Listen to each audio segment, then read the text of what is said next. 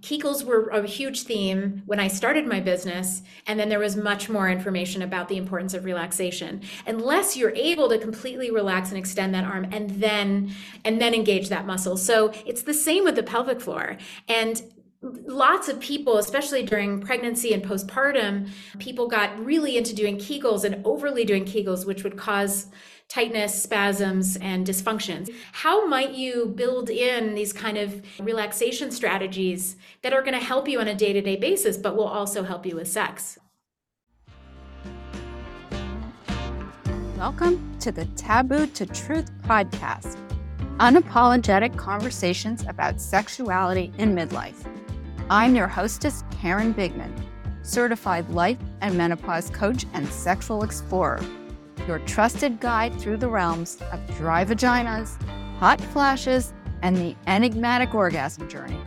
I'm here to bring the often quiet into the light, to create a safe space where no question is too awkward or taboo.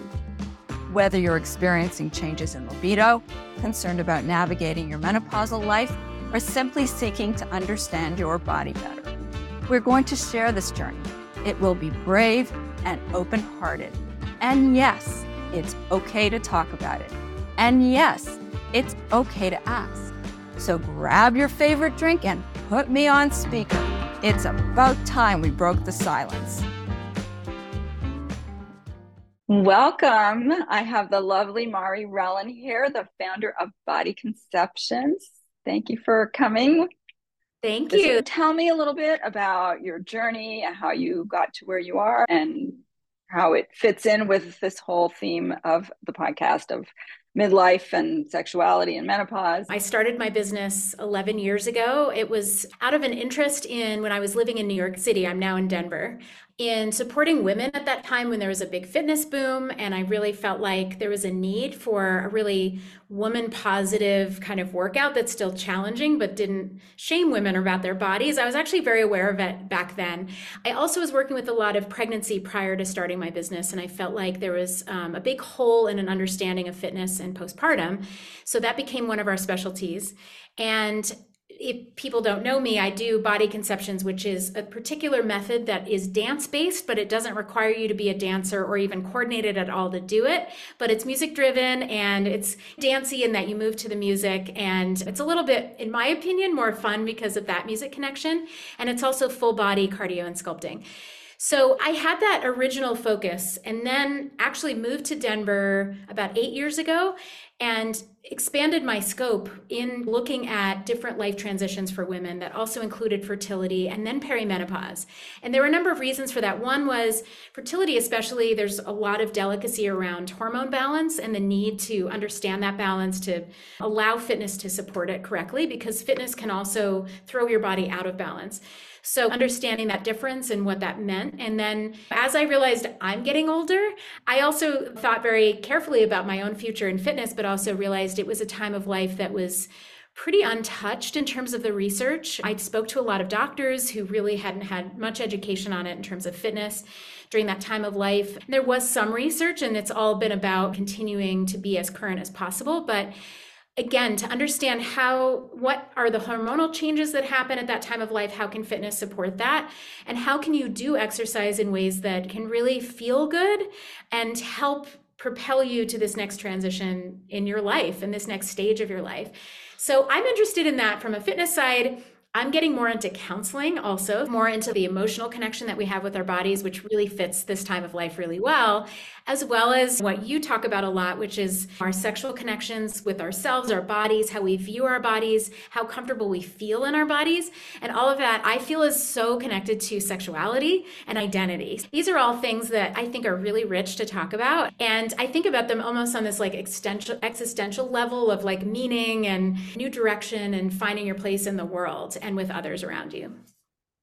Wow, this is exactly where we need to go with this. I think one of the the challenges, especially as women start to go through menopause and in the realm of sexuality and I talk to what I know, which is being single at this point in life, our bodies are changing not only internally but physically as well as many women start to complain that they get the, the pot belly and skin starts sagging and, and things start to change. It's it's so important because I think part of the the the shame and the hesitancy to really have sex or want to enjoy sex has to do with feeling lousy about your body.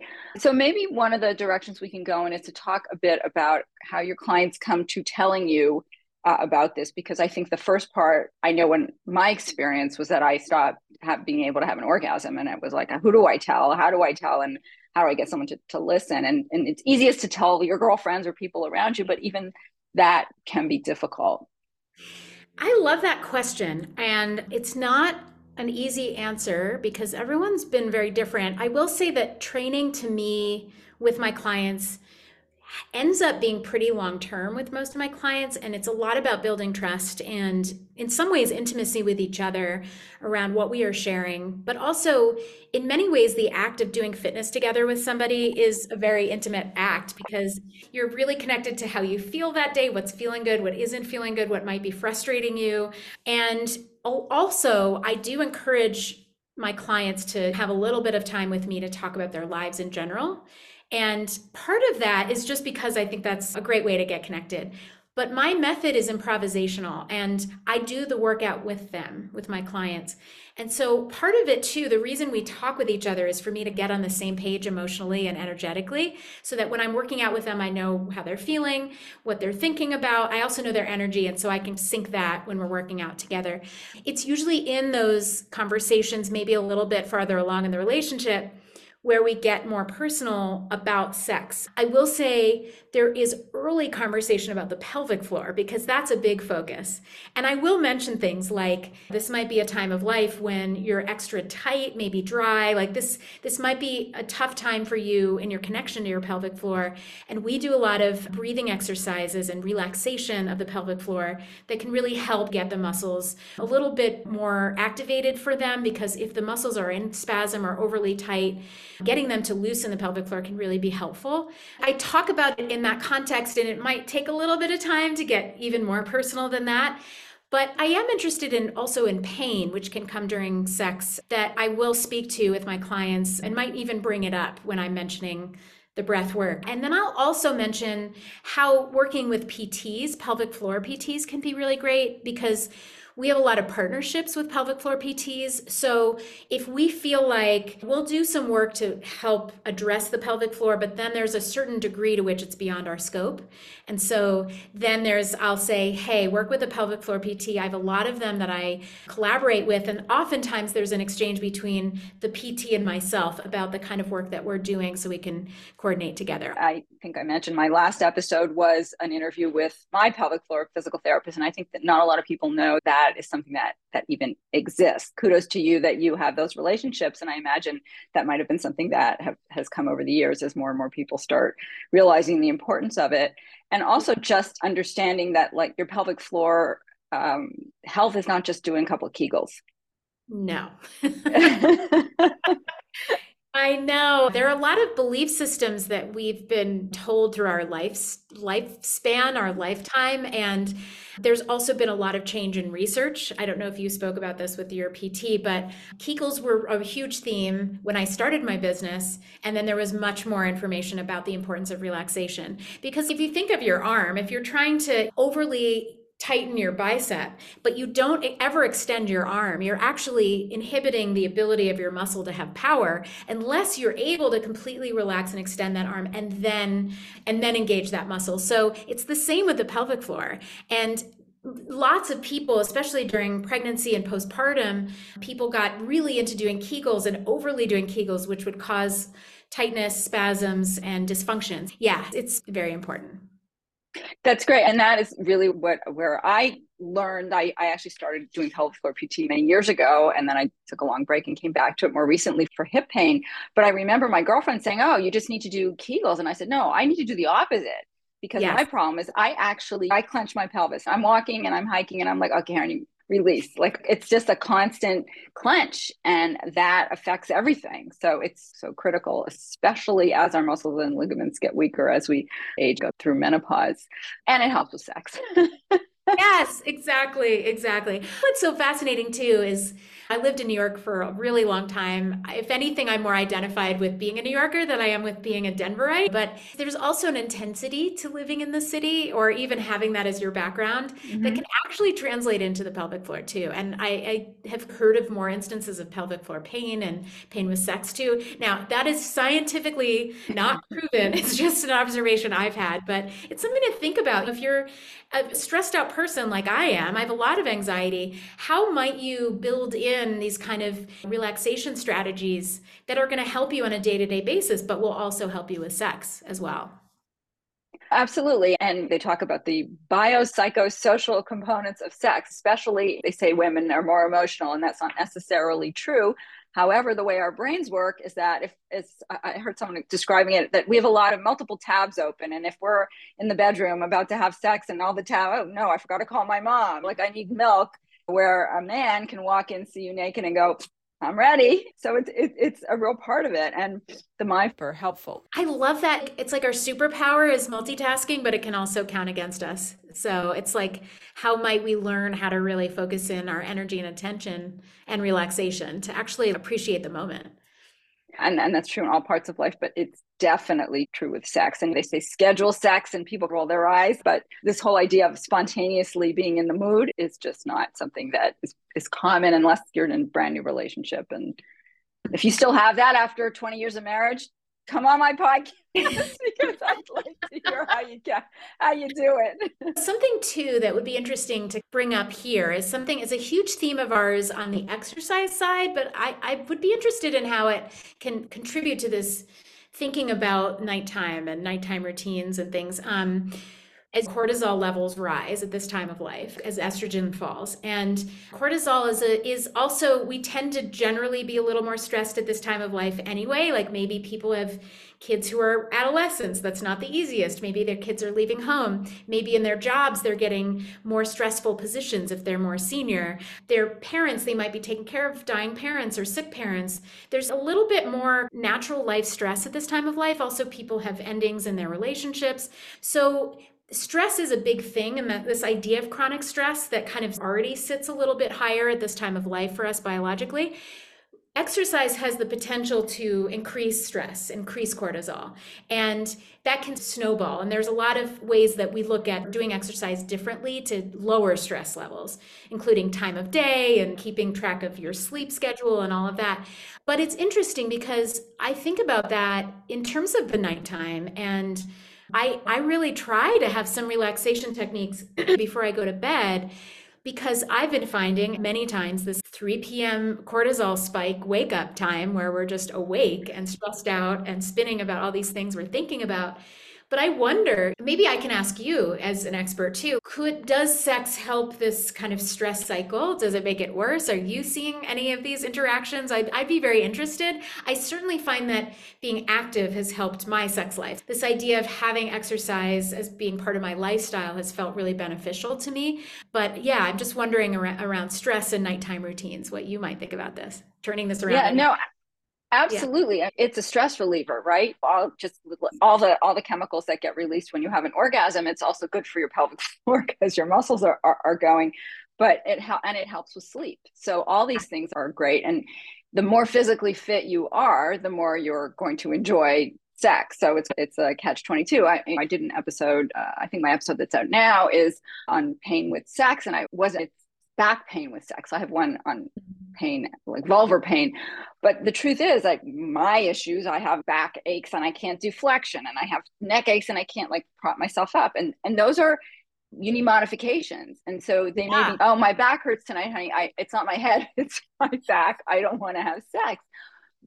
But on the flip side, having sex will probably let, relax you and uh, you know give you that better sleep. So absolutely, I think it it makes a, a huge difference. And I, clearly, the hormonal balance makes a difference. I had a whole you know shift in in my hormones last year. I rejiggered my progesterone through different methodology, and that just messed up everything. And I was just my sleep even with sleep aids was not working. And interestingly this last a couple months ago uh, my doctor lowered my estrogen. Didn't you know my progesterone's now stable but she lowered my estrogen. I'm sleeping much better. So the combination yeah. of getting the balance right in the hormones and and sex and i think it just being closer and more intimate with your partner feels calming.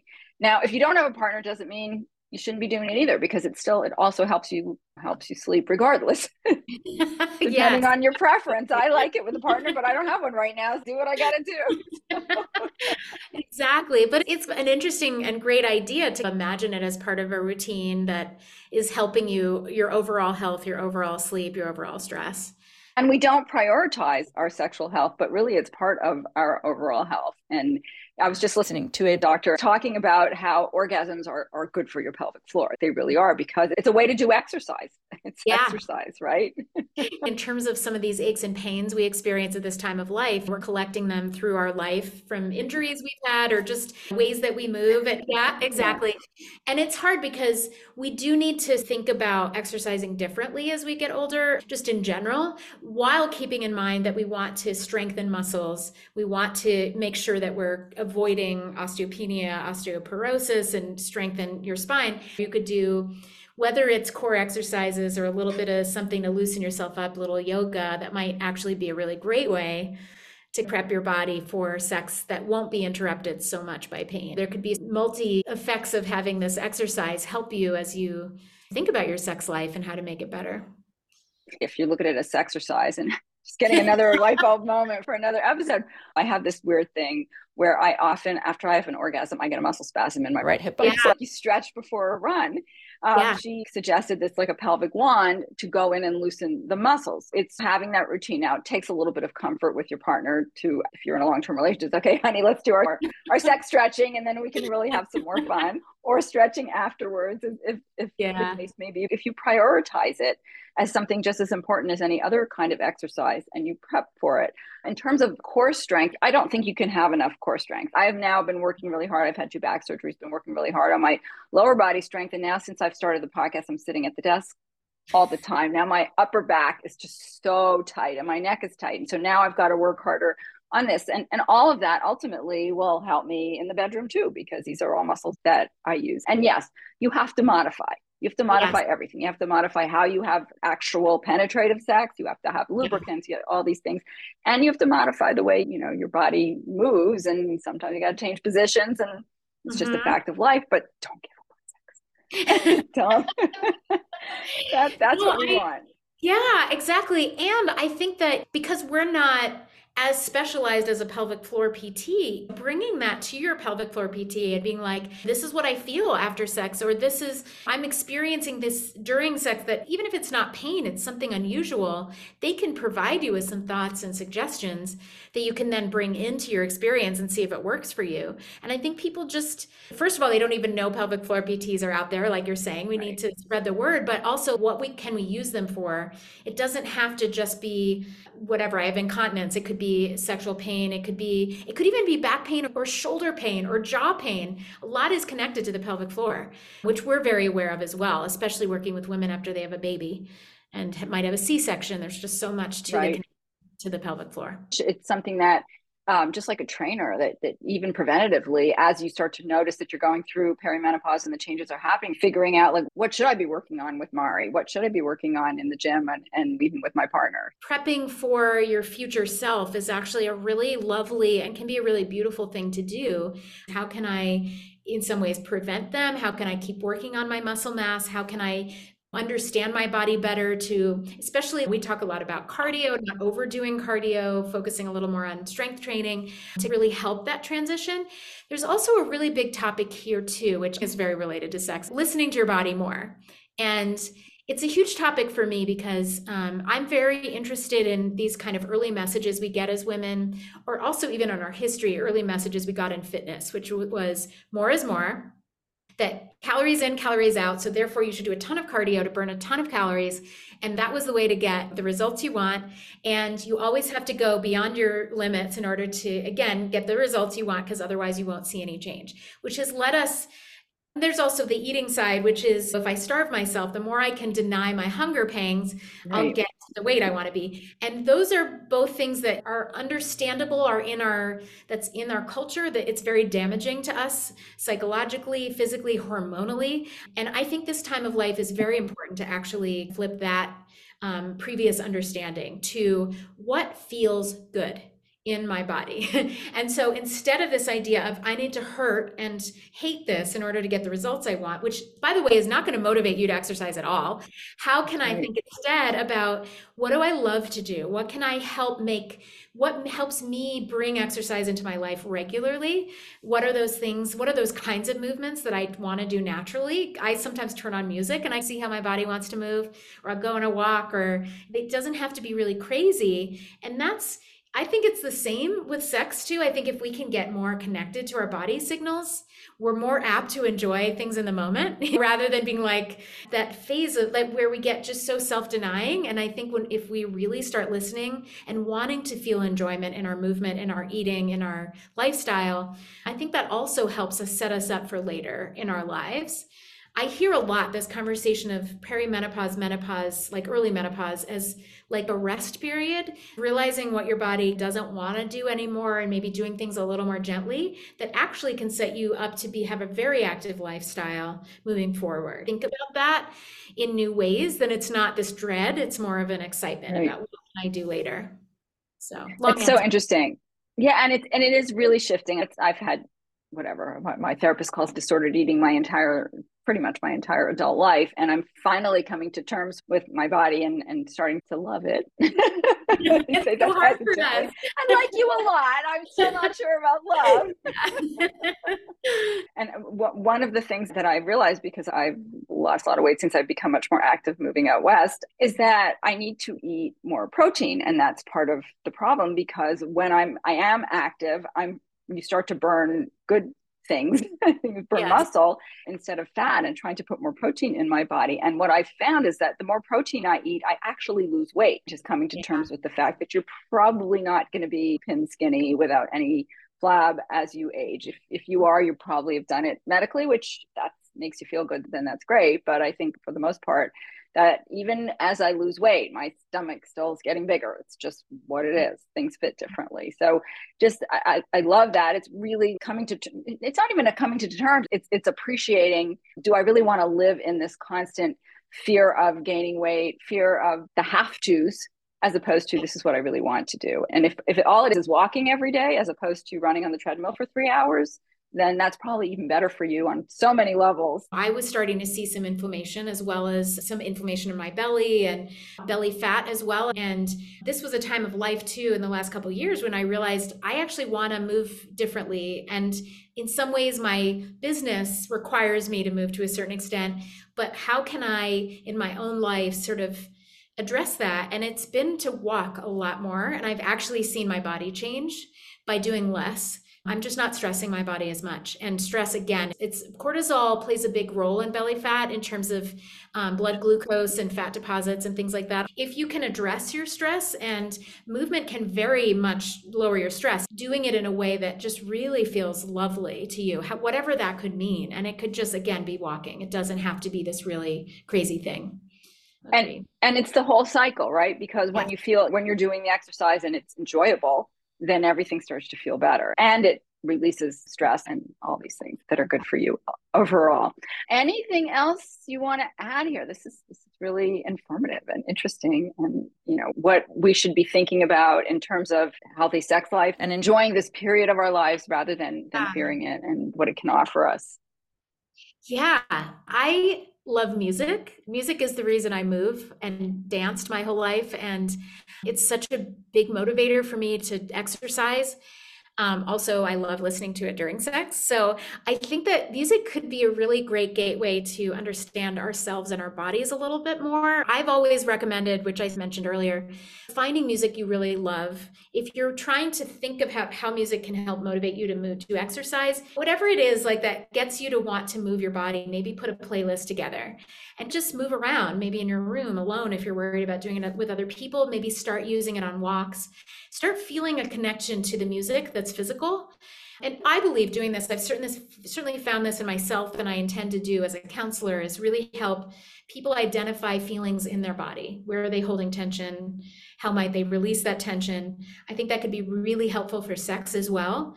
I think the more we're in touch with where we're holding tension, how to release it, just being more connected with our physical beings, I think benefits us on, on so many levels. But I do think music is a really big way to do it. I think so many of us are connected to music. We have our favorites. So that's what I recommend. I think that's the most accessible way in. So I love helpful. that. I love blasting the music and just dancing by myself in the house. it's on my profile actually, and on my dating profile. I say, dance without inhibitions. I will go to a concert. I'm that jerk in the front row that like is dancing around and everyone's yelling at me to sit down. yes, I'm blocking them. That's me. That, that's me. Hello. That's great. Wow, this is great. I love it. Thank you. Thank you very much. This is thank you for your time. Thank you for all this amazing information. I will put um, links to all your socials and, and how to find you in, in the show notes. Thank you so much. Thanks for having me. Thanks for joining me on the Taboo to Truth podcast, where I'm spicing up midlife one episode at a time. If you've been enjoying the sizzle, why not turn up the heat by giving me a scorching five star rating and leaving a steamy review? It's the best way to help others discover pleasure in their sex life. So don't be shy, show me some love, and keep the midlife adventure alive. And until next time, grab your favorite drink and put me on speaker. It's time we broke the sun.